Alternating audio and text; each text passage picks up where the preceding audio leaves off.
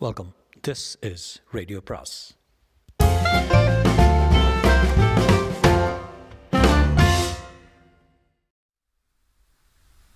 சுஜாதாவின் பதவிக்காக பாகம் பதினைந்து தன்ராஜ் மற்ற விருந்தினர்களோடு பேசிக் கொண்டிருந்தாலும் அவன் கண்கள் ஜமுனுவுக்காக அலைந்தன. அவள் விளிம்பில் உட்கார்ந்து கொண்டு தூணுக்கு பின் முக்கால்வாசி மறைந்திருந்தாள். சாவித்திரியை மாடி அறையில் காத்திருக்க சொல்லியிருக்கிறோம் என்பதை ஏறக்குறை மறந்திருந்தான். ஏதோ ஒரு சந்தர்ப்பத்தில் சட்டென்று ஞாபகம் வர நாகுவை கூப்பிட்டு நக மாடியில் அந்த குரல் நிருபரை காக்க வச்சிருக்கேன். என்னவோ அர்ஜென்ட்டாக என்கிட்ட கொடுக்கணும்ச்சே போய் விசாரி என்றான். நாகு போய் பார்த்துவிட்டு யாரும் இல்லைங்களே மாடியில்? என்றதும் கை கடிகாரத்தை பார்த்து ஒருவேளை காத்துந்து விட்டு வீட்டுக்கு போயிடுச்சோ என்னவோ? நீ எதுக்கும் குரல் ஆஃபீஸுக்கு ஃபோன் போட்டு கேட்டுரு. சரிங்க டைம் கிடைச்சா பார்க்கலாம் என்றான். அதன் பின் தன்ராஜ் சாவித்திரியை பற்றி நினைத்து பார்க்க சந்தர்ப்பம் இல்லாமல் வந்த விருந்தினர்கள் அவனை மொய்த்து கொண்டிருந்தார்கள். உங்கள் நடுநிலைமை உங்கள் பதவிக்கு ஒலை வச்சுருங்காங்கிறேன். அப்படி தோணலைங்க. எல்லாரும் சொல்லிக்கிறாங்க. சரி சொல்லட்டும். பெரியவர் அதிக நேரம் தாங்கலையே. இதை போய் பரிசு பெருசு பண்ணாதீங்க. அவருக்கு இன்னொரு இடத்துல வெளியிட்டு விழா. அதுக்கு போகணுன்னு எங்கிட்ட சொல்லிட்டு தான் போனார். அதோ ஜமுனா. ஒரு நிமிஷம் என்று அவளை நோக்கி தன்ராஜ் நடக்க. ம் இந்த ஆள் அதிக நாள் தாங்க மாட்டான் மச்சி. அரங்கராவை எழுதுகிறவன் எவனும் உருப்படலை. சின்னவனுக்கு உள்தர தரப்போகிறானமே அப்படி தான் பேசிக்கிறாங்க. நாடு உருப்படுமே. லாரிக்காரனும் சாராயக்காரனும் அவனவன் ஜன்னலில் ஜுரம் கண்டு அலறிக்கிட்டு இருக்கானுங்க. என்னை கூ என்ன கூட கேட்டாங்க. எப்படியாவது சின்னப்பனை வராமல் தடுத்தா பணம் தர்றதா சொன்னாங்க. நம்ம போல் பேக் பெஞ்சுகளுக்கு ஒரு பவரும் இல்லையே. இங்கே அங்கே ஒரு சில்லறை பர்மிட்டு ஒரு ஆக்டராகி இவ்வளோ தானே நமக்கு வாழ்வு? என்ன சொல்கிற நாமக்கு என்னப்பா இருக்கிற டிஃபனை சாப்பிட்டுக்கிட்டு கொடுக்குற ஃபோட்டோவை வாங்கிக்கிட்டு போய்கிட்டே இருக்க வேண்டிதான் பேட்டாவை வாங்கிட்டு போய்கிட்டே இருக்க வேண்டியதான் தன்ராஜ் ஜமுனாவை நோக்கி சென்றபோது அவள் தூணருகில் மறைந்தாள். வயிறு முன்னே தள்ளி இருந்தது. தலைவாரி இருந்தாலும் கலைந்து போய் மார்பு பருத்ததால் ரவிக்கை போதாமல் ஏராளமாக இருந்தாள். முகத்தில் களைப்பும் அலுப்பும் தெரிந்தன. வெற்றிலை போட்ட உதடுகள் சிவந்திருந்தன. தன்ராஜ் அவள் அருகில் வந்து நின்று கொண்டவன் என்ன ஜமுனா? என்றான் அவனை நிமிர்ந்து பார்த்து பார்வையை தழைத்து கொண்டாள். ரொம்ப உடம்பு தள்ளாமே இருக்கு ராஜ். நான் வந்திருக்கக்கூடாது வராட்டி எப்படி மெடிக்கல் செக்கப் பண்ண ஏற்பாடு செய்ய முடியும்? என்னவோ செக்கப் உயிர் போடுறது ஏன் ஜமுனா அப்படி விரக்தியோடு பேசுகிறேன் விரக்தியாக இருக்குது விரக்தியாக பேசுகிறேன் அப்போது அந்த வழியை வந்த கோவிந்தராவ் அவள் அருகில் வந்து சிரித்து சார் கூட பேசிகிட்டு இருக்கியா ஜம்மு? அவள் அவனை ஒரு முறை பார்த்து தலை குனிந்து கொண்டாள். என்ன தன்ராஜ் சார்? எப்படி எல்லாம் அரேஞ்ச்மெண்ட்டும்? ரொம்ப நல்லாவே இருக்கு ராவ். பேசிகிட்டு இருக்கா? எனக்கு கிச்சனில் காரியம் இருக்கே. அவன் போனதும் இந்த மாதிரி ஒரு புருஷனை பார்க்க முடியுமா ராஜ்? என்று கேட்டான். உன் புருஷன் அவ்வளவு இன்னசென்ட்டா ஆச்சரியமாக இருக்கு. வேணும்ட்டே இப்படியெல்லாம் பண்ணுறாரோன்னு சந்தேகம் வருது ராஜ். சேச்சா ஏன்? எதுக்கு எதுக்கு அப்படி செய்யணும்? நல்ல குணத்தாலே கொல்லணும்னு நிச்சயம் இருக்கலாம். அப்படியெல்லாம் இல்லை. ரொம்ப நல்ல ஒரு பரம சாது ஜமுனா இந்த குழந்தை பிறந்தப்புறம் நம்ம ரெண்டு பேரும் சேர்ந்து வாழணும். பிறக்கட்டும் முதல்ல. எங்கே போயிட்டீங்க? உங்களை எங்கெல்லாம் தேடுறது? நாகரத்தினம் நாகரத்னம் வந்து சொல்ல. ஜமுனா அப்புறம் பார்க்கலாம். என்று விலகி வந்தான்.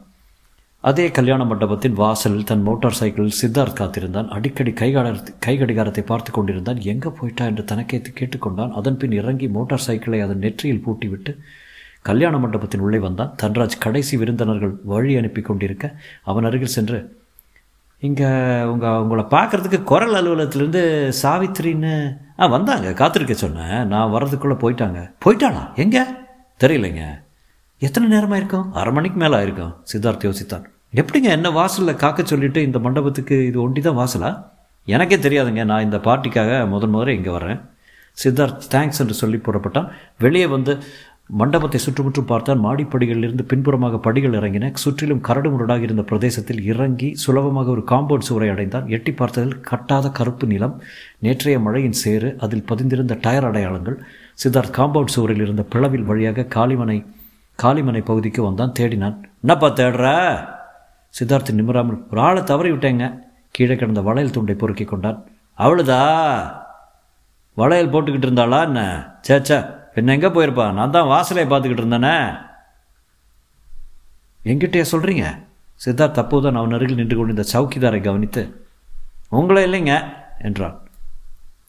சித்தார்த்துக்கு பயமாக இருந்தது. சாவித்திரி எல்லை மீறி விட்டாள் என்பதை அப்போதே அவன் உணர்ந்திருந்தான். இருந்தாலும் இத்தனை கூட்டத்தின் மத்தியில் அவளுக்கு ஆபத்து இல்லை என்று தான் நினைத்தான். எங்கே போயிருப்பாள்? அவள் அறைக்கு சென்றான். பூட்டியிருந்தது. எதிர்வாசல் ஒரு கான்ஸ்டபிள் நின்று கொண்டிருந்தார். அங்கிருந்து நண்பர்கள் வீட்டுக்கு ஒவ்வொருத்தராக போய் சாவித்திரி வந்தாளா? என்று விசாரித்தான். இல்லை. ஆஃபீஸ் போய் பார்த்தான். இல்லை. சாயங்காலம் மறுபடியும் அவள் அறைக்கு போய் பார்த்தான். அதே பூட்டு constable. Something wrong something radically wrong என்றார் கோகுல். ஆமாம் சார். தன்ராஜ் கிட்ட அந்த டேப்பை ஒப்படைச்சிட்டு வரேன்னு போனவ தான். டேப்பு கையில் இருந்தால் அடையாளம் கண்டுபிடிக்க முடியாப்புல ஒரு பழுப்பு கவரில் போட்டு எடுத்துகிட்டு போனான் கல்யாண மண்டபத்தை விட்டு வெளியே வரல. ஷூரா? ஷூரா. பின்னால் ஏதாவது வழி இருந்ததா? இல்லை காம்பவுண்ட் சுவர் உடஞ்சி தரிசல் மாதிரி கட்டாத மனையாக இருந்தது சேரு. கோகுல் என்ன இருக்கும்? She's in trouble great trouble நீங்கள் எதுக்கும் நியரஸ்ட் போலீஸ் ஸ்டேஷனுக்கு போய் ரிப்போர்ட் கொடுத்து வைங்க அது முக்கியம். அவளுக்கு என்ன இருக்குங்கிறீங்க? சொல்ல முடியாது. ஏதாவது விபரீதமா? ஆகலைன்னு நம்பிக்கை வச்சுக்கலாம். வேறு எதுவும் சொல்கிறதுக்கு இல்லை. என்னால் ஆனதை செய்கிறேன் நீங்கள் பத்திரிகை மூலமாக ப்ரெஷர் கொண்டாந்தீங்கன்னா கோ கோகுல் அவளை எப்படியாவது எப்படியாவது கண்டுபிடிச்சாகணும் நான் அவளை காதலிக்கிறேன் கோகுல். அவளை இப்போ தான் முழுமையாக அறிஞ்சிக்க ஆரம்பித்தேன் கோகுல். நீங்கள் முந்திட்டீங்களா? என்று முணுமுணுத்து முணுமுணுத்தது சித்தார்த்தின் கவலை காதுகளில் விழவில்லை. நகத்தை கடித்து சிகரெட் பற்ற வைத்து அதை ஒரே இழுப்பில் இணைத்து டெலிஃபோனை எடுத்து இன்ஸ்பெக்டர் சாமிநாதன் நான் கோகுல் பேசுகிறேன் குட் ஈவினிங். என் ஃப்ரெண்டு சித்தார்த்துன்னு ஒருத்தர் வருவார். ஒரு மிஸ்ஸிங் கேஸ் பதிவு பண்ணுங்கள் விவரங்கள் அவர் தருவார். பெரிய கைங்கள்லாம் இதில் இன்வால்வ்டு அதனால் கொஞ்சம் கமுக்கமாக விசாரிங்க. அடக்கியே வாசிங்க. என்ன? டெலிஃபோனை வைத்து விட்டு சித்தார்த் நீங்கள் பண்ண வேண்டிய காரியம் ரெண்டு மூணு இருக்குது முதல்ல போலீஸ் ஸ்டேஷனில் புகார் கொடுக்கணும். அதுக்கப்புறம் தன்ராஜை பார்த்து அவரை பார்க்க வந்த பொம்பளை வீட்டுக்கு வரலைங்கிற உண்மையை சொல்லியே ஆகணும். அப்புறம் பேப்பரில் பப்ளிசிட்டி கொடுங்க. மக்களோட ஆதரவும் பக்கபலமும் இருக்குது இதுக்கு வந்து விஷயம் பெருசாகணும். அப்போ தான் நம்மளால் செயல்பட முடியும். சித்தார்த் போனதும் கோகுல் சற்று நேரம் வெறித்து பார்த்து கொண்டிருந்தார். அதன் பின் தன் ஜீப்பை வரவழைத்து அதில் ஏறிக்கொண்டு ரேடியோவை பரிசோதித்து விட்டு புறப்பட்டார் அவர் அங்கே வந்தபோது அந்த திருமண மட்டம் வெறிச்சென்றிருந்தது மிச்ச இலைகளை மொத்தமாக இரண்டு கையாலும் அள்ளிக்கொண்டு வந்த போ வந்த வந்து போட்டதை சிறுவர்களும் தாய்மார்களும் பழுப்பு கருப்பு நாய்களும் பகுத்து கொண்டிருக்க கோகுல் யோ இங்கே வாயா. ஐயா இங்கே சாப்பிட்டுக்கிட்டு இருக்கேன்ல. காசு தர்றேன் இங்கே வாயா. என்னங்க? என்று அவன் கையை துடைத்து கொண்டு வந்தான். கோவணம் மட்டும் கட்டி துண்டை முண்டுசாக முண்டாசாக கட்டி காதில் பீடியும் பாதி சிகரெட்டும் சொருகியிருந்தான். எவ்வளோ நேரமாக காத்துட்ருக்க? காலையில் இருந்தேன் எங்கே காத்துட்டு இருந்த வாசல்லையா? இல்லைங்க பக்கத்தில் காளி மண் இருக்குதுல்ல அங்கே. அங்கே ஏதாவது பார்த்தியா சோற்று எல்லாம் எப்போ விழுன்னு பார்த்துக்கிட்டு இருந்தேனுங்க. எதிர்த்தாப்பில் சற்றி தள்ளி இருந்த சைக்கிள் கடையில் கேட்டபோது வண்டிங்க நிறைய இருக்குதுங்க மினிஸ்டர் ஏதோ விழாவா? நூறு சைக்கிள் இருக்கும். எதுவும் சத்தம் கித்தம் கேட்டுதா? கலாட்டா கிலாட்டா? கேட்டிருக்காதுங்க விழாவில் ஏக இறைச்சல. கோகுல் வெறுப்புடன் தான் புறப்பட்டார். இத்தனை பேர் மத்தியில் எத்தனை சுலபமாக ஒரு குற்றம் நிகழ்ந்திருக்கிறது? யாரும் எதுவும் கவனிப்பதே இல்லையா? எப்படி கவனிப்பார்கள்? பிச்சைக்காரன் சோற்றைத்தான் கவனிப்பான் சைக்கிள்காரன் சைக்கிளை. அப்போது ஹாலின் முன்பு ஷாமியான வாடகைக்காரர்கள் வந்து சுருட்டி கொண்டு போவதை மேற்பார்த்து பணம் கொடுத்து கொண்டிருந்த நாகரத்னம் அவர் கண்களில் பட்டான் நீங்கள் கோகுல் எஸ்பி இல்லை ராஜஸ்தான் போகலையா போகலைங்க. நீங்கள் நாகரத்னம் தன்ராஜோட அசிஸ்டண்ட்டு நாகரத்னம் உங்களுக்கு குரல் பத்திரிகை சேர்ந்த சாவித்திரி தெரியுமா? தெரியுமே காலையில் வந்திருந்தாங்க. க தலைவர் மாடி ரூமில் இருக்க சொன்னார். போயிட்டாங்க. என்னவோ வே என்னவோ வேலையோ தெரியல. மாடி ரூமா? ஆமாங்க ஏன்? கோகுல் உடனே மாடிப்படிகளை தாவி ஏறினார். நாகரத்னம் அவரை பின்தொடர்ந்தார் என்னங்க? சாவித்திரி காலையிலிருந்து காணோம். அடப்பாவமே அறையினுள் நுழைந்தவர் அங்கிருந்து இரண்டு தகர நாற்காலிகளையும் வெற்றாக சுற்றி கொண்டிருந்த மின் விசிறியையும் பின்பக்க படிகளுக்கு கொண்டு சென்ற மொட்டை மாடியையும் பார்த்தார். கீழே இறைந்திருந்த ரோஜா இதழ்களை கவனித்தார். உடைந்த வளையல்களையும் கவனித்து இது அவங்களுதா? தெரியலைங்க. யாருப்பா நீ? புதிதாக வந்தவன் நாகரத்னை பார்க்க. இவர் மேனேஜருங்க சாவி வாங்க வந்திருக்காரு. அடுத்த முக முகூர்த்தத்துக்கு தயார் பண்ணுமா இல்லையா? கோகுல் அவரை பார்த்து இந்த ரூமை ரெண்டு நாளைக்கு பூட்டி வைக்கணும். அது எப்படிங்க? முதலாளியை கேட்காம நாகரத்னம் அவரிடம் யார் தெரியுமா? போலீஸ் ஆஃபீஸர் எஸ்பி உங்கள் முதலாளிகிட்ட சொல்லிடுப்பா. பூட்டுங்க. என்னங்க? பேஜாராக போச்சு. என்று அழுத்துக்கொள்ள உங்கள் பேர் என்ன? ஞான சம்பந்தம். ஞான சம்பந்தம். இது போய் ஒரு பெரிய விஷயம். ஏதாவது மறுப்பு காட்டினா சத்தமெல்லாம் அரெஸ்ட் பண்ணிடுவாங்க ரெண்டு நாளைக்கு அறையை பூட்டி வைக்கணும். அடுத்த முகூர்த்தம் அப்போ அது இருக்கு ஒரு வாரம். ரெண்டு நாளில் ரிலீஸ் பண்ணிவிட்டு கொடுத்துருவேன். கொடுங்க சாவியை. நாகரத்னம். ரூமில் என்னங்க? விரல் ரேகை தடவணும். இன்னும் கொஞ்சம் தீவிரமாக தேடணும். காலி ரூமு காலி ரூமில் எத்தனை தடயங்கள் கிடைக்குங்கிறது உங்களுக்கு தெரியாது. இந்த பொண்ணுக்கு ஆபத்தா? நிறையவே ஆபத்து. கொண்டுக்கிட்டு போட்டிருப்பாங்களோ? கொண்டு இருந்தாலும் வெளியே வரும்னு தோணலை. அப்போது அந்த சைக்கிள் கடைக்காரன் அவர்களிடம் வந்து ஞாபகம் வந்துச்சுங்க வெள்ளையாக ஆம்புலன்ஸ் வண்டி வந்துச்சுங்க. அதில் ஒரு அம்மாவை தூக்கிட்டு போனாங்க உடம்பு சரியில்லை வாந்தி எடுத்துட்டாங்கன்னு பேசிக்கிட்டாங்க. யார் எடுத்துகிட்டு போனாங்க? வெள்ளைக்குள்ளா பாண்ட் போட்டுட்டு ஆஸ்பத்திரிக்காரங்க. கோகுல் இப்போ புரியுது என்றார். ஆறுமுகனார் டெலிஃபோனை காது மாற்றிக்கொண்டு இப்போ சொல்லுங்கள் விவரமா? என்றார். மறுமுனையில் திலகம் பதற்றமாக இருந்தால் அவளுக்கு எல்லாமே குழப்பமாக இருந்தது. கணவனின் அனுமதி இல்லாமல் ஆறுமுகனாரை தொடர்பு கொள்வதில் நிச்சயம் தன்ராஜ் கோவப்படுகிறான். கோவப்பட போகிறேன் என்ன செய்வேன்? எனக்கு ஆறுதல் தர யார் இருக்கிறார்கள்? பெற்ற வீட்டில் ஆதரவு கிடையாது. நாகரத்னம் சொல்வதை கேட்பான். ஆனால் அவன் பரிபூர்ண தன்ராஜ் விசுவாசி. ஐயா என் ஆற்றாமை தாங்காமல் தான் உங்ககிட்ட டெலிஃபோனில் பேசுகிறேன் என் கணவர் தன்ராஜ் எம்எல்ஏங்க இப்போ ஸ்பீக்கராக இருக்கார். தெரியுமா தன்ராஜ் தெரியாதவங்க தமிழ்நாடு அரசியலில் பிழைக்க முடியாது. சொல்லுங்கள் உங்களுக்கு எந்த விதத்தில் உதவி வேணும்? உதவி வேண்டாங்க. என்ன செய்கிறதுன்னு அறிவுரை வேணுங்க. என் புருஷன் இன்னொரு பொம்பளைய அதுவும் கல்யாணமான பொம்பளையை சுற்றிக்கிட்டு அலையிறாருங்க எனக்கு ரொம்ப அவமானமாக மனத்தாங்கலாக இருக்குங்க. கேள்விப்பட்டேன் ஆனால் உன் புருஷன் நான் சொல்கிறத கேட்கக்கூடியவனா இல்லையே? நான் என்ன செய்யணுங்க? பாருமா மற்றவங்க பர்சனல் விஷயத்தில் தலையிடுறதே என் வழக்கம் இல்லை. வேணும்னா அடுத்த முறை உன் புருஷனை சந்திக்கிறப்போ சொல்லி பார்க்குறேன். இந்த விஷயத்தை நீங்கள் சட்டசபையில் கொண்டாட முடியாதுங்களா? பதவியில் இருக்கிறவங்க ஒழுக்கமாக இருக்க வேண்டாமா? அவங்களுக்கு மட்டும் சட்டம் தனியா? இல்லைம்மா யாருக்கும் தனிப்பட்ட சட்டம் கிடையாது. எல்லாரும் சட்டத்தின் முன்னிலையில் சமமானவங்க. எனக்கு ஏதாவது வழி சொல்லுங்க ஐயா. பார்க்கலாம் தங்கச்சி இதை சட்டசபையில் தக்க சமயத்தில் கொண்டாடுறேன். கவலைப்படாத. வச்சிருவா? டெலிஃபோனை வைத்து ஆரம்பிக்கினார் சரியான அருவப்பா. எவன் வப்பாட்டி வச்சுருந்தா என்ன கண்ணா? எல்லாத்தையும் சட்டசபையில் கொண்டு வந்து தீரணுமா? அதுவும் இப்போ தன்ராஜ் கொஞ்சம் நம்ம பக்கம் சாயிறப்போ அவனை எதிர்த்துக்கிட்டா யாருக்கு பலன்? கண்ணன் எதுக்கும் இந்த சமாச்சாரம் பத்திரமா இருக்கட்டுங்க. சமயம் வர்றப்போ உபயோகிக்கலாம். எப்படா வரப்போகுது? எனக்கு என்னவோ சமயம் மறுபடி வரும்னு தோணலை. மாநிலம் தழுவி கதாடைப்பு ஒன்று நடத்தலாமா? என்ன தான் நடத்தினாலும் அரங்கரா போகிற பே பேர மாட்டான்ப்பா அந்த கௌரி கேஸை அமுக்கிட்டாங்க பாரு. நாம் அமுக்காத கேஸுங்களா? அவர் தானே உள்துறையாக இருந்தார். நம்ம மந்திரி சபையிலிருந்து மந்திரி சபையிலிருந்து கற்றுக்கிட்டது தானே இந்த தந்திரங்களெல்லாம் மறுபடியும் பதவிக்கு வர்ற ஆசையை விட்டுட்டு பெங்களூருக்கு பக்கத்தில் ஃபார்ம் வாங்கி போட்டு நிம்மதியாக இருக்கலாம். சேர்த்து வச்ச காசு போதும். அது எப்படிடா என் கடைசி மூச்சு இருக்கும் வரை போராட போகிறேன் எதுக்கு? பதவிக்காக தான் வேறு எதுக்கு? இன்னும் அந்த ஆசையை வச்சுக்கிட்டு இருக்கீங்க? அதை விட மாட்டேன்டா. நான் சொன்னேன்ல தமிழகத்தில் தலை விதியே நான் தான்டா. விதியே விதியே எங்கேயாவது மீற முடியுமா? கோகுல் அந்த கல்யாண மண்டபத்தின் பக்கவாட்டில் சேற்றில் பதிந்திருந்த டயர் அடையாளங்களை காட்டி என்ன சொல்கிறீங்க ஜேம்ஸ்? என்றார். ஜேம்ஸ் புலனாய்வு துறையில் அதிகாரி புத்திசாலி பல கேஸ்களில் கோகுல் அவர் உதவி உதவியை நாடியிருக்கிறார். மாருதி டயரு? சை சைஸ் வச்சே சொல்ல முடியும்? இறக்குறைய ஸ்கூட்டர் டயர் மாதிரி தான் இருக்குது அகலாம். நிச்சயம் மாருதி தாங்க. கூகுள் தேங்க்ஸ் ஜேம்ஸ் இன்னொரு விஷயம். சைக்கிள்காரன் சொன்ன வெள்ளை ஆம்புலன்ஸு வேன் மாருதி வேனாக இருக்கலாம் இல்லையா? ஜேம்ஸ் அதிகம் பேச மாட்டார். முழு வாக்கியத்தையும் கேட்டுவிட்டு தான் பேசுவார். நடுவில் உம் கொட்டுவது தலையாட்டுவது எதுவுமே கிடையாது. ஜேம்ஸுடன் டெலிஃபோனில் பேசும்போது குறுக்கே விழுந்து பேச மாட்டார். மறுமுனையில் இருக்கிறாரா இல்லையா என்று சந்தேகமாக இருக்கும். ஜேம்ஸ் சின்னப்பாங்கிறவர் தெரியும்ல? ம். அவர் வந்து வெள்ளை மாருதி வேன் வச்சுருக்காரு. அது number TNX X eight six eight seven James political intelligence இதெல்லாம் தெரிஞ்சு வச்சுக்கிட்டே ஆகணுங்க. இல்லை ஜேம்ஸ் என் மனசில் உள்ளதை படிக்கிறீங்க? அதான் எனக்கு கவலையாக இருக்குது. ஜேம்ஸ் சிரிக்காமல் சின்னப்பன் தான் அடுத்த ஹோம் மினிஸ்டரு தெரியும் அவருக்கு ஹைட் அவுட்டுன்னு ஏதாவது இருக்குது. சென்ட் தாமஸ் மவுண்ட்டு தாண்டி போகணும். அங்கே தான் நாம் இப்போ போயிட்டுருக்கோம். சர்ச்சை தாண்டி டிரான்ஸ்மிட்டர் கேந்திரத்தை தாண்டி சற்று தூரத்துக்கு வெறிச்சென்று இருக்குமே.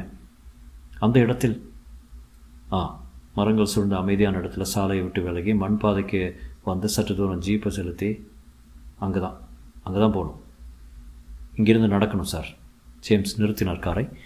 கோகுல் இடது பக்கம் இடதுபுறம் பார்த்தா சோலைக்குள் ஒளிந்து கொண்டிருந்த ஓட்டு கட்டடம் தெரிந்தது இப்போது நாய் குறைத்து கொண்டிருந்தது. இருங்க என்றார் கோகுல். ஜேம்ஸ் காத்திருந்தார் கொஞ்ச நேரம் அதன் பின் குறைக்கிறத பார்த்து யாரும் வெளியே வரல போகலாம் என்றார். கோகுல் அவரை புன்னகையால் வருடி. You'll make a very good police officer James டேப்பா என் மனசில் உள்ளது அத்தனையும் படிச்சிடுறீங்க. முதல் நாள் நான் மெட்ராஸில் பதவி ஏற்றுக்கிட்ட போது உங்களை தான் சந்தித்தேன் நீங்கள் இப்போ வெஸ்ட்டில் இருந்தீங்க. ஒரே ஒரு வார்த்தை சொன்னீங்க மறக்கவே முடியாது. என்ன சொன்னேன்? எனக்கு ஞாபகமே இல்லை. உண்மை ரெண்டு கட்சியிலும் இருக்கும். Oh, ஓ எஸ் என் பெ என் பெட் தியரி அது. என் பெட் தியரி அது.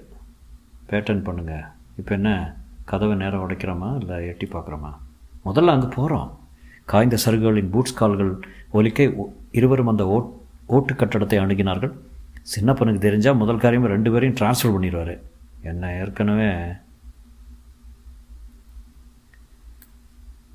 தெரியும். ஜெய்ப்பூர் நீங்களே லீவில் இருக்கீங்க தெரியும். மறுபடியும் என்னை பற்றி என்ன தெரியும்? உங்களுக்கு கல்யாணம் ஆகலை. மூணு முறை சாவித்திரி பார்க்க ராயப்பேட்டை ஆஸ்பத்திரிக்கு போனீங்க. கௌரி மர்டர் கேஸில் நீங்கள் கண்டுபிடிச்ச அத்தனையும் தெரியும். எட்டி பார்த்தது உள்ளே இருட்டாக இருந்தது. ஏதாவது முனக்கிற சத்தம் கேட்குதா பாரு? என்றார் கோகுல். ஜேம்ஸ் கவனமாக மௌனமாக சற்று நேரம் கேட்டுவிட்டு ம் தெரியல. உள்ளே போகலாமா வாயிற்கதவு பூட்டியிருந்தது. ஜேம்ஸை ஒருவரை பார்த்துவிட்டு கோகுல் தோளால் இடி இடிக்க தயாரான போது ஜேம்ஸ் யாரோ வர்றாங்க? என்றார். சருகளில் சப்தம் கேட்க இருவரும் இயல்பாக சுவர் விளிம்பில் மறைந்து கொண்டார்கள். பேச்சுக்குரலை காதை திட்டி கவனித்தார்கள். ஒரு எல்லைக்கு மேலே அடிக்கக்கூடாது. அதான் என் கொள்கை. இப்போ மயக்கம் வந்து சிங்கி அடிக்கிறது நீங்கள் தானே என்ன சொல்கிற நாமக்கு எதுக்கு பொல்லாப்பே? பாயா வாங்கிட்டு வானா பாயா. பாயை போடுன்னா பாய். யார் வாத்தியார் இந்த பொண்ணு? ஏதோ கேசட்டுன்னு பேசிக்கிறாங்கப்பா யாருக்கு தெரியும்? ஜேம்ஸ் இயல்பாக அவர்களை அணுகினார். வாயிற்கதவை திறந்து கொண்டிருந்தவன். யாரு? பெரிய அண்ணாச்சிங்களா இல்லைப்பா ஜேம்ஸ். எந்த ஜேம்ஸு? யார் ஜேம்ஸு? கோகுல் இப்போது ஜேம்ஸுடன் சேர்ந்து கொள்ள அவர் அந்த இருட்டு ஆசாமியின் காலரை கொத்தாக பிடித்து கொண்டு எந்த ஜேம்ஸா? உன் சொந்த ஜேம்ஸ்டா? எங்கே வச்சுருக்காங்க பொம்பளைய? ஐயோ கையை விடுங்க கை கழு கழுத்து கழுத்து! என்று மூச்சு திணற மற்றவன் ஓட முயற்சித்தவனை கோகுல் வலுவாக பிடித்து திரட கதவை! என்றான். பொண்ணுங்க பொண்ணுங்க ஆ? பொண்ணுங்கடா? என்று ஆக்ரோஷமாக கத்தினார் ஜேம்ஸ். அரே அந்த அதட்டல் அதிர பதில் சொல்ல தயங்கின தயங்கினவன் இடுப்பில் உதைத்தார். எங்கடா வச்சிருக்க பொண்ணு? போயிட்டாங்க ஐயா கூட்டு கூட்டிட்டு போயிட்டாங்க. நான் நான் ஆள்காரங்க ஒரு பாவம் அறியும். எங்கே கூட்டிகிட்டு போனாங்க? தெரியாதுங்க தெரியாதுங்க தெரியாது? ஐயோ அங்கெல்லாம் அடிக்காதீங்க உயிர் போயிடும் போகட்டும்டா சொல்லு. எங்கடா கூட்டிகிட்டு போனாங்க? தோட்டத்துக்கு. எந்த தோட்டம்? அதாங்க அடையாறு தோட்டம். ஜேம்ஸ் அவன் கழுத்து பிடியை தளர்த்தினார். ஐயா போலீஸ்காரங்க பெரியவர் தானே மந்திரிங்க. பகைச்சிக்கலாங்களா? இந்த நெத்து நெத்துறீங்களே. ஜேம்ஸ் அவனை கவனிக்காமல் இப்போ என்ன தோட்டத்துக்கு போகிற உத்தேசமா? கோகுல் ஜீப்பில் போகிறப்ப யோசிக்கலாம் என்றான். அரங்கர சாவித்திரியை கண்கொட்டாமல் பார்த்தார். உட்கார்ந்தவரை சோஃபாவில் தூங்கிக் கொண்டிருந்தாள். ஒரு பொம்பளை என்ன ஆட்டம் காட்டிடுச்சு பார்த்தியாடா ஒரு அடியில் போட்டு மயஞ்சிருச்சுங்க லேசாக தட்டுனேன். பாசாங்க இருக்கலாம். பார்த்துடலாம் சட்டையை கழட்டிட்டா தெரிஞ்சிடுறது நிஜமாவே மயக்கமா இல்லை பாசாங்க? இரு இற அரங்கர சோஃபாவில் சாய்ந்திருந்தவளை கன்னத்தை பிடித்து நிமிர்த்தினார். ஏட்டா மூக்கில் அடிச்சிருக்கீங்க? ரத்தம் வருதுல்ல கன்னத்தில் அடிக்கிறப்ப திரும்பிடுச்சே. இதுக்கெல்லாம் கருணை காட்டத்துக்கூடாதுங்க கேசட்டு கிடச்சதில்ல. அதான் இல்லை. எங்கே வச்சுருக்குன்னே தெரில அதை மேக்கப் அது கே மேக்கப் அதை கேட்க போய் தான் சொல்ல மறுத்தது தட்ட வேண்டியதாகிடுச்சு அரங்கராமின் முகம் இருந்தது. பாவி கேசட்டு கிடைக்கலையா? என்னடா சின்னப்பா இது? முழிப்பு கட்டது பிடிங்கிடலாங்க. அரங்கரா அவள் முகத்தை திருப்பி திருப்பி ஆராய்ந்தான். சொகுசான பொம்பளை. எதுக்கு அது வாங்கி சாவர நீயே? அப்போ ஃபோன் ஒலிக்க சின்னப்பன் அதை எடுத்து மௌனமாக கேட்டான். சாவித்திரி அப்படியே தா தலை சாய்ந்து படித்திருந்தால் நினைவுடன் தான் இருந்தால் நினைவு தப்பிய மயக்கம் போல பாசாங்கு தான் என்றாலும் அதிக நேரம் அப்படி இருக்க முடியாது. தீவிரமான பலாத்காரமான காரியம். எதிலாவது இறங்கி விடுவார்கள் என்று மனத்துக்குள் என்ன அலைகள் மோதின. அரங்கரா அவள் கன்னத்தை விட்டு மார்பை தொட்டு பார்த்தால் பொய் இல்லைதான். நிஜம்தான். ஜேம்ஸா அவன் யாடுறான் என்று சின்னப்பன் டெலிஃபோனில் அதட்ட அப்படியா? சரி நான் பார்த்துக்கிறேன் நீ எதுவும் சொல்லலைல்ல? எங்கே கூட்டியிருக்க போயிருங்கன்னு. சரி ஃபோனை வச்சிரு சோமாரி. ஃபோனை வைத்து விட்டு. போலீஸ்காரங்க தேடிக்கிட்டு அங்கே வந்தாங்களாம் பாருங்கள் என்னை நாளைக்கே உள்துறை அமைச்சராக பிரகடனம் செஞ்சால் தான் இவங்க கொட்டத்தையெல்லாம் அடக்க முடியும். அடியாள் வேலை செஞ்சு அழுத்து போச்சுங்க. எல்லாரையும் வழிக்கு கொண்டாட வேண்டாம் இங்கே எந்த போலீஸும் வராதடா சின்னப்பா. கவலையப்படாத. என்னம்மா எந்திரிக்கிறாப்லையா தண்ணி தெ தெளிரா சின்னப்பன் ஃப்ரிட்ஜிலிருந்து ஐஸ் தண்ணீர் எடுத்து சாவித்திரின் முகத்தில் தெளித்தான். நான் நான் நான் எங்கே எங்கே? மாநில முதல்வரின் பங்களாவில் தான் கண்ணு. எங்கிருந்த கேசட் எடுத்துகிட்டு ஓடினியோ அங்கேயே திருப்பி வந்த திரும்பி வந்தாச்சு. என்ன சொல்கிறீங்க என்றாள். தலையை அசைத்து கொண்டாள். கண்களை இருக்க மூடி திறந்து கொண்டாள். தலைவலி வாட்டர் ப்ளீஸ் என்றாள். ஆடைகள் புழுதியாக இருந்தன. அரங்கராவை கலவரத்துடன் நிமிர்ந்து பார்த்தாள். கேசட்டை கொடுக்குறியா? என்ன கேசட்டு என்று நழுவினாள். பாரு பொம்பளை நமக்குள்ளே பாசாங்க வேண்டாம். நீ கேசட்டை எடுத்தது எனக்கு தெரியும். அதிகமாக உபத்திரவம் இல்லாமல் மயக்கமாக வருது. தேவடி அக்கழுத இந்த மாதிரி பாசாங்கெல்லாம் வேண்டாம். உன்னை இவ்வளோ தூரம் விட்டு வச்சதே தப்பு. என்ன பண்ணுவீங்க? நாராக கிழிச்சிருவான். கிழிங்க. செய்ய மாட்டோம்னு நினச்சிரியா? தாங்குவியா? ஒரு முறை புடனியில் பட்டதுக்கே பொறி கலங்கி போயிட்ட நீங்கள் எதுக்காக வழியை வரவழைக்கிற? சொல்லு கேசட்டுங்க. எந்த கேசட்டு? பாரு பணம் வேணுமா அவனுக்கு பட்டா மெடிக்கல் சீட்டு பதவி எதுனாச்சும் கேளு. எனக்கு வீட்டுக்கு போகணும். கேசட் இல்லாமல் இடத்த விட்டு நகர முடியாது. என்கிட்ட இல்லை தேடி பார்த்துக்குங்க. தேடியாச்சு உடல் பூரா எங்கேயும் இல்லை. பின்ன எங்கே வச்சிருக்க? அதை சொல்லு. இருந்தால் தானே சொல்ல. சின்னப்பன் இருங்க என்றான். அவளை மெல்ல அணுகினான். பையிலிருந்து ஒரு கயிற்றை எடுத்து பிரித்து முஷ்டியை சுற்றி முறுக்கினான். ஸ்ட்ராங்குலேஷன் பார்த்துருக்கியா? பார்த்தேன். கௌரியை பண்ணிங்களே அதே மாதிரியா? அதை விட வலுவா. கழுத்து எலும்பு முறியிற சப்தம் உனக்கே கேட்க சின்னப்பா வேற எங்கேயாவது அழைச்சிட்டு போ. என் கண் முன்னால் வேண்டாம். ஒரு நிமிஷம் தாங்க ஆக. என்ன நீங்கள் கொல்ல மாட்டீங்க. தெரியும் எனக்கு. கொல்லத்தான் போகிறேன் கண்ணு. கேசட்டு கிடைக்கிற வரைக்கும் கொல்ல மாட்டீங்க. அப்படித்தானே நினச்சிட்டு இருக்க பரிசோதிச்சு பார்க்குறியா? சின்னப்பா இங்கே வேண்டாம் இங்கே வேண்டாம் ஒரு நிமிஷம் தாங்க. ஒரு நிமிஷம். சாவித்திரியின் கழுத்தில் கயிற்றை சுற்றினான் சாவித்திரி ஒரு எல்லைக்கு மேல் எல்லாவற்றையும் எல்லாவற்றையும் பரிசோதிக்கும் சுபாவம் உள்ளவள். சின்னப்பன் அவள் கழுத்தில் கயிற்றை சுற்றி முறுக்கும் வரை சற்றே மூச்சு அடைக்கும் வரை சகித்து கொண்டு காத்திருந்தாள். அதன் பின் இருங்க இருங்க என்று சொல்லி கையால் சைகை காட்டினாள். சின்னப்பன் அரங்கராவை பக்கவாட்டில் பார்த்து கொண்டு அப்படி வா வழிக்க சாவித்ரி லொக் லொக் என்று இருமி மார்பை அழைத்து கொண்டு தண்ணி என்றாள். சின்னப்பன் ஃப்ரிட்ஜிலிருந்து குளிர்ந்த தண்ணீர் கொண்டு வர அதை குடித்துவிட்டு ஆசுவாசப்படுத்தி கொண்டு உங்களுக்கு என்ன வேணும்? கேசட் தானே? ஆமாம் இப்போவே இந்த நிமிஷமே. ஃபோன் பண்ணலாமா? யாருக்க? அது எந்த கழுதைக்கு ஃபோன் பண்ணால் என்ன? சின்னப்பா. சின்னப்பா கேசட் கிடச்சா சரி. அம்மா நீ தாராளமாக ஃபோன் பண்ணிக்க. யாருக்கு வேணால் ஃபோன் பண்ணிக்க. கேசட்டை மட்டும் தருவிச்சு கொடுத்துட்டா சரி. சாவித்ரி டெலிஃபோனை அணுகி அதில் எண்களை சுற்றி. சித்தார்த் சாவித்ரி சாவித்ரி ஹே ஹேய் எங்கே இருக்க?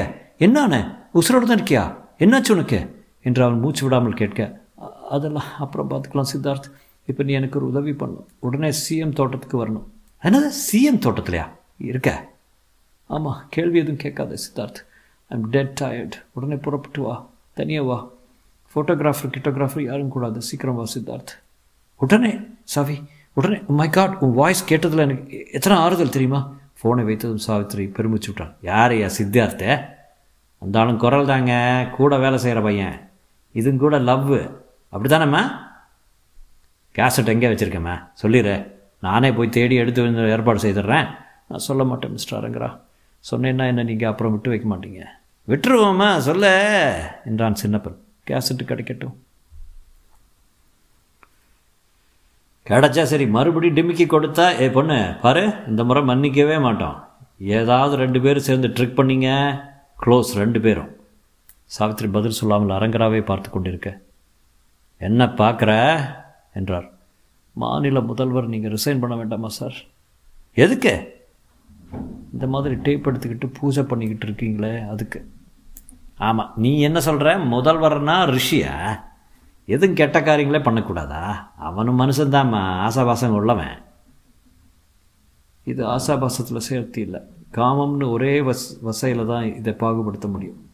எனக்கு மட்டும் உணர்ச்சி கிடையாதா? ரத்தம் இல்லையா? சதை இல்லையா? நகை இல்லையா? அதெல்லாம் இருக்கலாம் ஆனால் காமம். காமம்னு ஒரு அதிகாரமே எழுதியிருக்காரு திருவள்ளுவர். அவர் இதுக்கெல்லாம் எழுதலை சார்.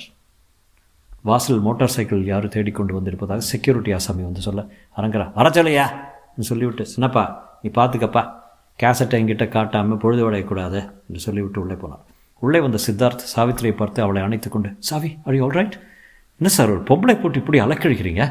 சுமார் தே மகனே. இந்த பண் பெண் இந்த பொண்ணுக்கு சரியாக அரை மணி இருக்குது கேசட்டை தர சொல்ல.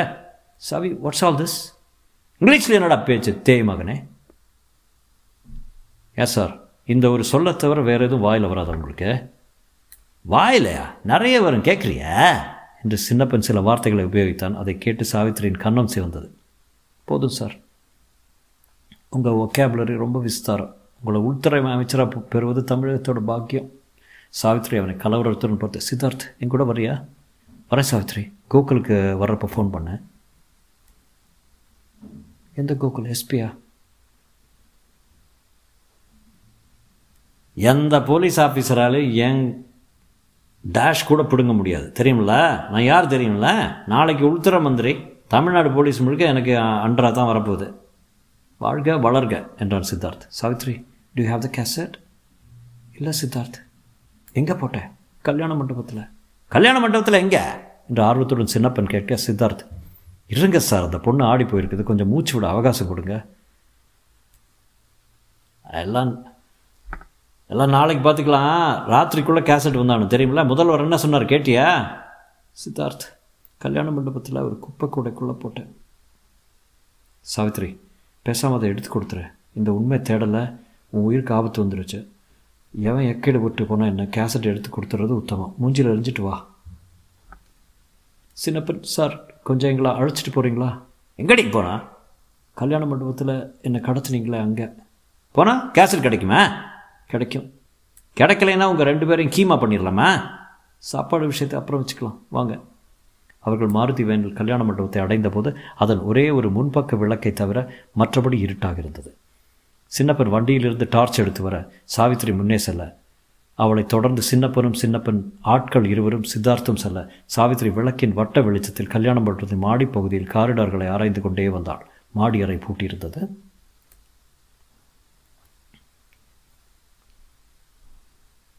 தன்ராஜ் சந்திப்பு இருக்க ரூமுக்குள்ளே நுழையிறதுக்கு முன்னாடி எனக்கு என்னவோ ஒரு ஒரு விதமான உள்ளுணர்வு சொல்லிச்சு. கேசட் கையில் இருந்த ஆபத்துன்னு. அதனால் நுழையிறதுக்கு முன்னாடி பேக்கெட்டை பெருசாக ஒரு குப்பை கூட இருந்தது. அதில் தான் இதில் தான் போட்டேன்.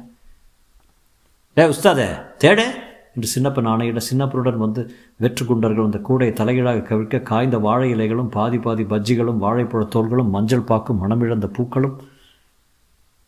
திலங்க கேசட்டு பொய் சொல்கிறியா பொம்பளை? பொய் இல்லை இதில் தான் போட்டேன். இதோ. சாவித்திரி அந்த பழுப்பு காகித பையை எடுத்தாள். அதனுள் இருந்த கேசட்டை எடுத்து கொடுத்தாள். இந்தாங்க சின்னப்ப சார் கேசட்டு. சின்னப்பன் அதை வாங்கி சந்தேகத்துடன் பார்த்து இதானா? என்றான். வேணும்னா ஒரு ஷோ போட்டு பார்த்துடலாமா இங்கே எங்கேயாவது வீடியோ இருக்குமா இந்த வேலையில்? ரெண்டு பேரும் வேனில் இருங்க. முதல்ல முதல்வர் தோட்டத்துக்கு போய் போட்டு பார்த்துட்டு இதானா நிச்சயமாக தெரிஞ்சப்புறம் உங்களை வெளியே விடுவோம். இதான் சார். இருக்கட்டும் ஆனால் போயிடாத கண்ணு. ஒரு தப்பாக பண்ண தப்பை திரும்ப பண்ண விரும்பலை நாங்கள் சித்தார்த்தும் சாவித்திரியும் வேனில் ஏறிக்கொண்டு மறுபடியும் அடையார் தோட்டத்துக்கு போய் அவர்களை அந்த இருவரும் காவல் காக்க சின்னப்பன் மாடிக்கு கேசட்டை எடுத்துக்கொண்டு போய் சில நிமிஷங்களுக்கு பிறகு மாடி பால்கனியில் தோன்றினான். அவங்கள விட்டுருங்கய்யா சித்தார்த்தும் சாவித்திரியும் ஒருவரை ஒருவர் சந்தோஷத்துடன் பார்த்து கொண்டு புறப்படும் போது மாடியிலிருந்து சின்னப்பன் குரல் இருளில் தெளிவாக உரித்தது தேவடியா நீ வேற எதா வேற ஏதாவது விஷயமாக ஏதோ ஆர்டிக்கிளோ அக்கப்போரோ குரலில் செய்தியோ எதனாச்சும் இதை பற்றி வந்தது ஏதாவது ஒரு விஷயத்தில் விஷயம் சிக்கல் ஆச்சு அப்புறம் ரெண்டு பேர்த்தையும் சமாதி பண்ணிடுவான் என்றான்.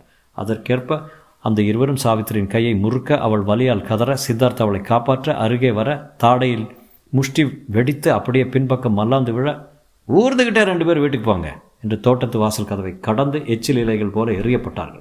கதவு மூடிக்கொள்ள சித்தார்த் மிகுந்த சிரமத்துடன் எழுந்து சாவித்திரியை ஏந்தி கொண்டு எழுப்பினான். அக்கிரம சாவித்திரி. சாவித்திரி கன்னத்தை துடைத்து கொண்டு எழுந்து நான் நான் இவங்களை விடுறதா இல்லை? வேண்டாம் போதும் சாவித்திரி. சித்தார்த் பைக் ஓட்ட முடியுமா? முடியும்னு நினைக்கிறேன். எங்கேயோ ஏதோ ஃப்ராக்சர் நல்ல பைக்கில் அவளை உட்கார வைத்து விட்டு நல்ல நல்ல வேலை கிளம்பி செல்லும்போது சாவித்ரி சாவித்ரி சித்தார்த் என்றாள். என்ன? கேசட்டு அதான் கொடுத்தாச்சே தொலைஞ்ச சனியை. இன்னொரு காப்பி எடுத்து வச்சுருக்கேன். மை காட்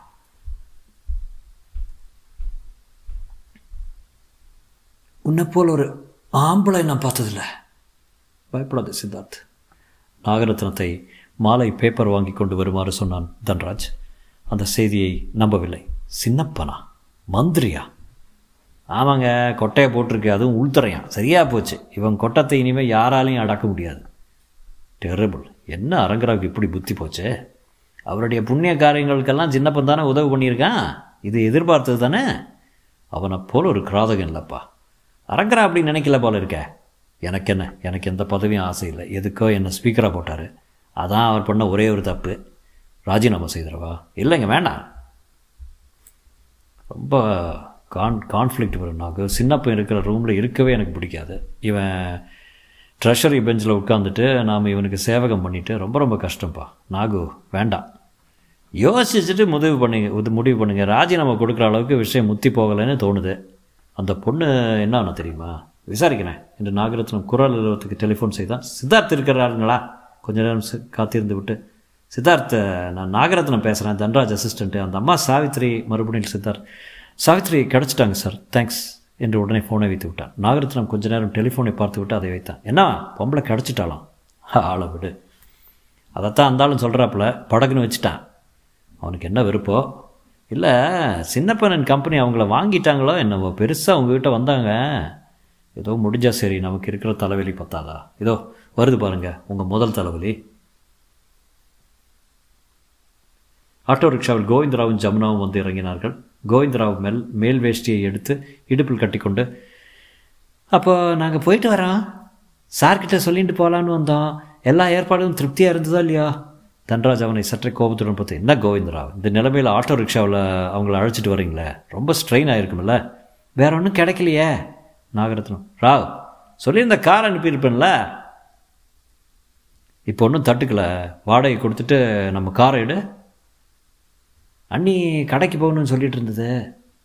உங்களை ஸ்டேஷனில் கொண்டு விட்டு தான் அனுப்பலாம்.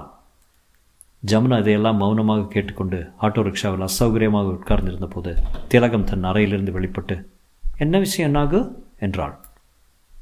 தொடரும்.